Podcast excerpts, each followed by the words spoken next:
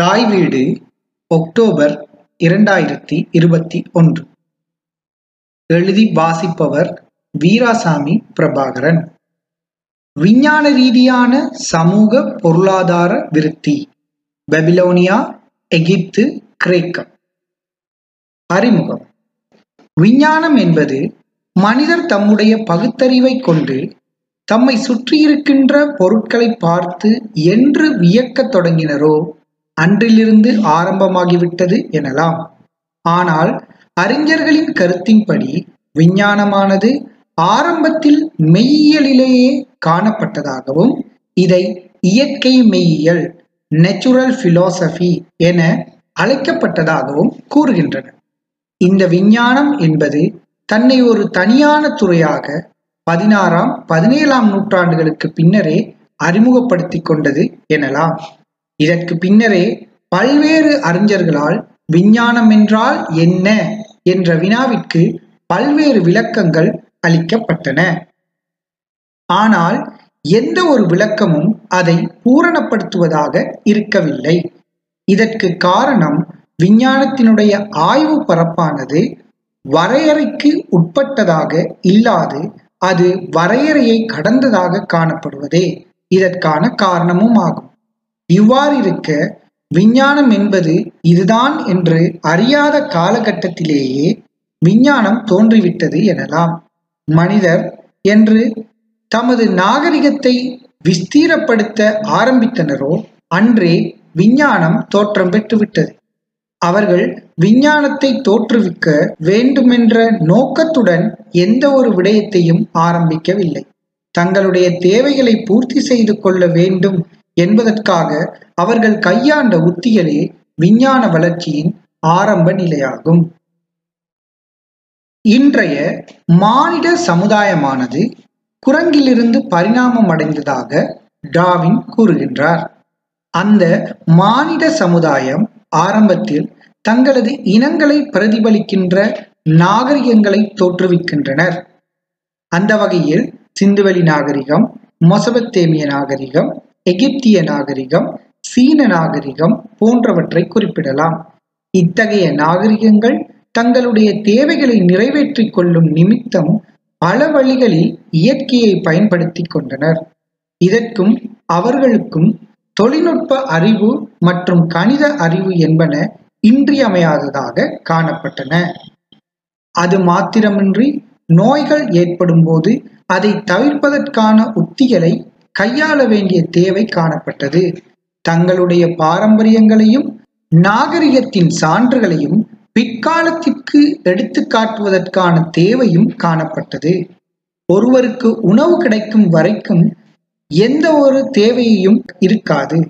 உணவு கிடைத்த பிறகே அங்கு அவருடைய தேவைகள் அதிகரிப்பதாகவும் அத்தேவைகளை பூர்த்தி செய்ய முயலும் போதே விஞ்ஞான வளர்ச்சி ஏற்படுவதாகவும் கூறப்படுகின்றது.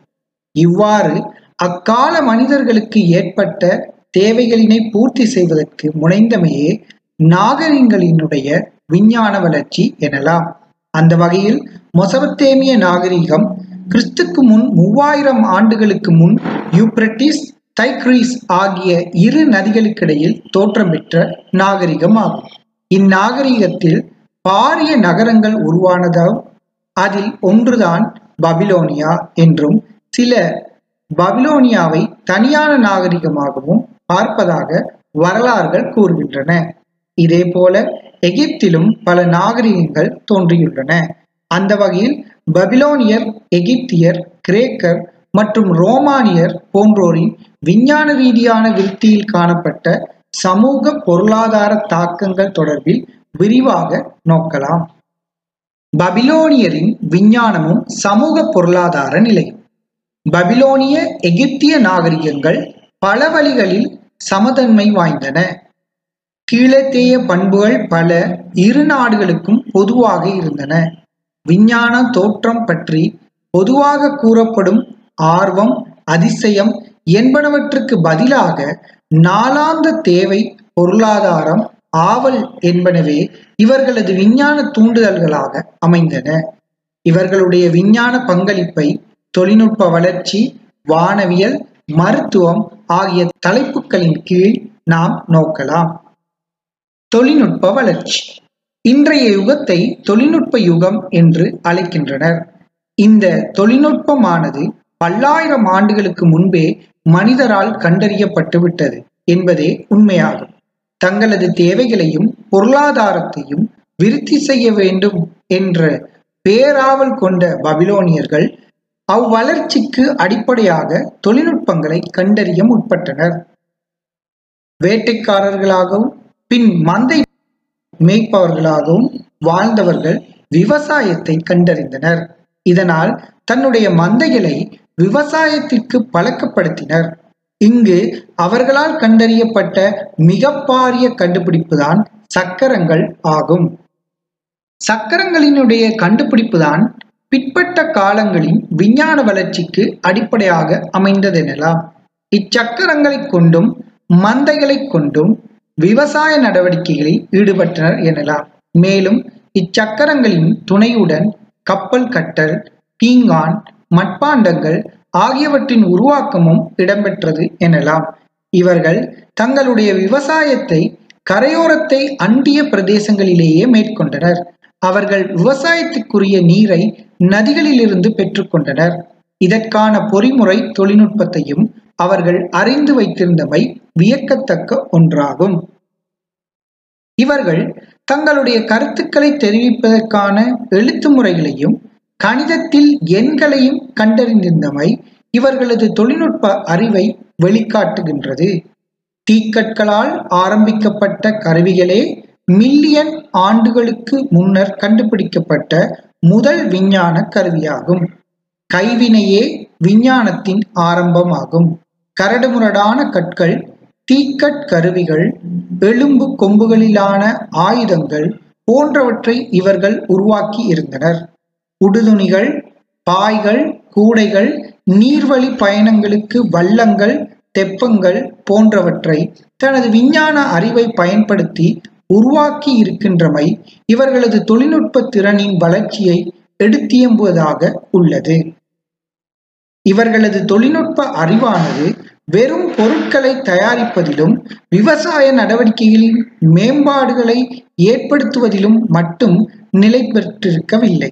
மாறாக இவர்களுடைய வானியல் ஆராய்ச்சிகளும் அதற்கான உத்திகளை கையாண்டமையும் அதற்காக கணித அறிவை விருத்தி செய்தமை நோய்களை தீர்க்கும் பொருட்டு பல்வேறு சிகிச்சை முறைகளின் கண்டுபிடிப்பு சட்டக்கோவைகளின் உருவாக்கமும் எமக்கு பபிலோனியர்களிடம் காணப்பட்ட தொழில்நுட்ப அறிவை வியந்து போற்றச் செய்கின்றது என்பதில் எவ்வித ஐயமும் கொள்வதற்கில்லை என்றே கூறலாம். இனி இவர்களுடைய வானியல் மற்றும் மருத்துவம் தொடர்பான விடயங்களை ஆராய்வோம். வானியல். பபிலோனியரது வானியல் பல்வேறு காரணங்களை அடிப்படையாக கொண்டமைவதுடன் அது ஒரு பக்கம் விஞ்ஞானமாகவும் மறுபக்கம் இறையியல் சார்ந்த சோதிடமாகவும் காணப்படுகின்றது. எவ்வாறிருப்பினும் அவர்களது வானியல் ஆராய்ச்சிகளும் ஆராய்ச்சி பூர்வமான முடிவுகளும் சிறப்பானவைகளாகவும் இதில் அவர்களின் கணித அறிவின் மேலாண்மை வெளிப்படுத்தலையும் காணலாம். இக்கால வானியலானது பயிற்சியை இறை வழிபாடு நாட்காட்டி தயாரிப்பு கப்பலோட்டும் கலை என்பனவற்றை அடிப்படையாக கொண்டு யூப்ரட்டிஸ் நதிக்கரைகளில் இடம்பெற்றமையை காணலாம். பூலோக நிகழ்ச்சிகளின் நட்சத்திரங்களின் செல்வாக்கு ஏற்படுகின்றதென புராதான கால பபிலோனியர்கள் நம்பினார்கள். வாரம் ஒவ்வொன்றின் நாட்களை அவர்கள் நட்சத்திரங்களின் பெயர்களால் குறிப்பிட்டனர்.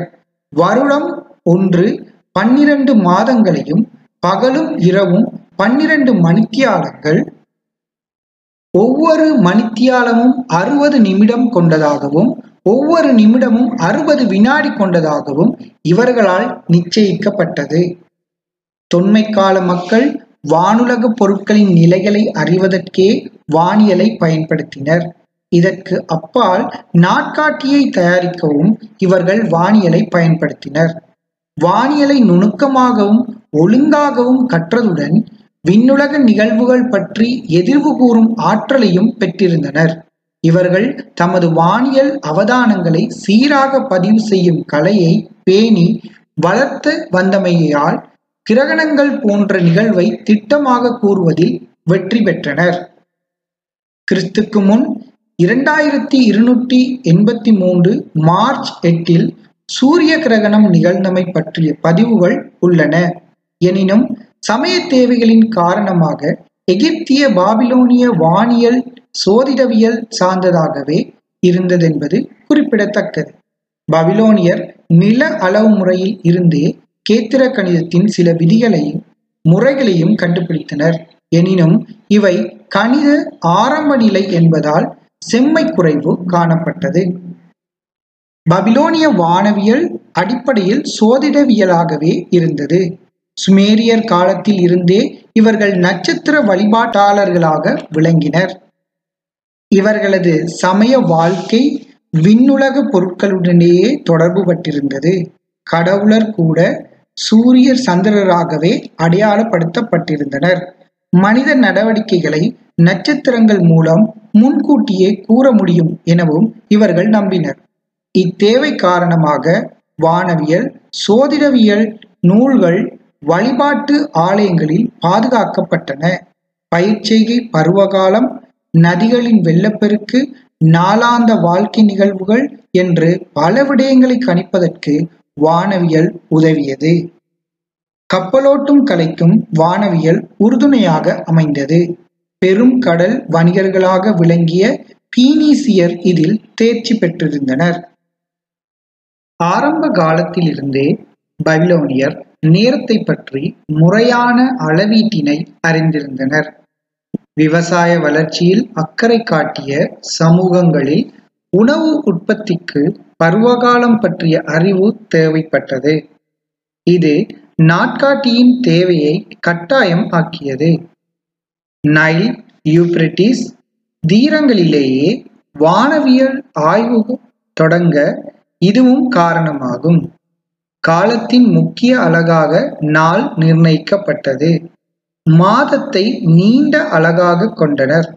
சந்திரனின் புதிய ஆரம்பத்தை மாதத்தின் தொடக்கமாக கொண்டனர். புரோகிதர்கள் சமய சடங்குகளையும் வேள்விகளையும் குறித்த காலங்களில் நடத்துவதற்காகவும் திருவிழாக்களை சரியான தினத்தில் நிர்ணயிக்கவும் கால அளவீடுகளில் அதிக கவனம் செலுத்தினர்.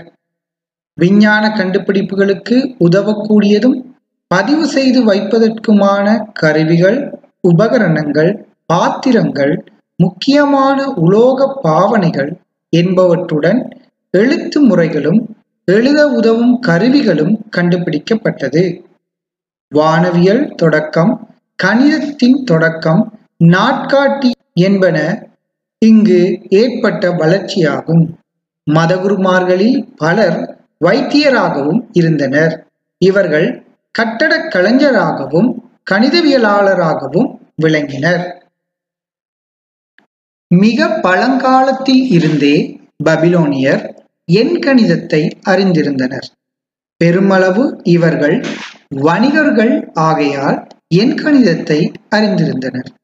பபிலோனிய வானவியல் மற்றும் கணித அறிஞர்களுள் ஒருவராக கருதப்படும் கிட்டினோம் என்பவர் வானவியல் ஆய்வுகளை கணித ரீதியாக விளக்கி காட்டியிருந்தமை குறிப்பிடத்தக்கது. இவர்களுடைய எண்கள் தொடர்பான அறிவானது வியக்கத்தக்க வகையில் காணப்படுகின்றது. அதாவது இவர்களுடைய எண்கள் முறைமை சித்திர எழுத்தின் வடிவமைப்பிலேயே அமைந்துள்ளன. என்ற குறியீடு ஒன்றுக்களை குறிக்கவும் என்ற குறியீடு பத்துக்களை குறிக்கவும் பயன்பட்டிருக்கின்றது. இவ்வாறாக ஐம்பத்தி ஒன்பது வகையான எண்களை காணலாம். இதேபோல் இவர்களின் வைத்திய துறையின் வளர்ச்சியையும் காணலாம். மருத்துவம். வைத்தியத்தின் ஆரம்பமும் அறுவை சிகிச்சையின் ஆரம்பமும் பபிலோனியர் காலத்திலேயே இடம்பெற்றது. மனித உடல் மருந்துகள் மருந்து மூலிகைகள் ரசாயன தாக்கங்கள் என்னும் விடயங்கள் பற்றி குறிப்பிடத்தக்க அறிவினை அவர்கள் பெற்றிருந்தனர். சுமார் ஐநூறு மருந்துகளின் பெயர்களை காட்டும் கலித்தகடுகள் நிப்பூர் நகரத்தில் அமெரிக்க புதைபொருள் ஆய்வாளர்களினால் மேற்கொள்ளப்பட்ட ஆய்வுகளின் போது கண்டெடுக்கப்பட்டுள்ளன. இக்காலத்தில் பபிலோனியாவை ஆட்சி செய்த ஹமுராபி என்ற மன்னன் மருத்துவ ஒழுக்க விதிகளை அறிமுகப்படுத்தி இருந்தான். இதுவே இப்போக்ரட்டிஸிற்கு முன்பாக காணப்பட்ட மருத்துவ விதிகள் தொடர்பான விடயங்கள் ஆகும் அதில் மருத்துவர்களுக்கு கடுமையான விதிமுறைகள் முன்வைக்கப்பட்டிருந்தன. உதாரணமாக சிகிச்சையின் போது தவறுதலாக வைத்தியர் காயத்தை ஏற்படுத்தினால் வைத்தியரின் இரு கைகளும் துண்டிக்கப்பட வேண்டும் போன்ற கடுமையான சட்டங்களின் மூலம் வைத்தியத்துறையின் ஒழுக்கமும் மக்களுக்கு வழங்கும் சிகிச்சையும் சிறப்பானதொன்றாக காணப்பட்டது எனலாம். இவ்வாறான விடயங்களின் மூலம் பபிலோனியர்கள் மருத்துவத்தில் கொண்டிருந்த உயர்ந்த செயற்பாடுகளை காணலாம். பபிலோனிய நாகரிகத்தில் ஏற்பட்ட விஞ்ஞான வளர்ச்சியே பிற்காலங்களுக்கான அடிக்கலாக கருதப்படுகின்றது. ஏ. ஆபோ என்ற வரலாற்றறிஞர் தனது குறிப்பிலேயே கிரேக்கம் இந்தியா மேலைத்தேயம் இஸ்லாம் உலகங்களில் காணப்படுகின்ற விஞ்ஞான ரீதியான பல்வேறு வகைப்பட்ட வானவியலுக்கு பபிலோனிய வானவியலே அடிப்படையாக காணப்பட்டது. என்கிறார். எனவே மேலே குறிப்பிட்ட ஒட்டுமொத்தமான விடயங்களையும் தொகுத்து நோக்குகின்ற போது பபிலோனியர்கள் விஞ்ஞானத்திற்கு ஆற்றிய பங்களிப்பு என்பது இன்றியமையாத ஒன்றாகவும் வியக்கத்தக்கதாகவும் காணப்படுகின்றது.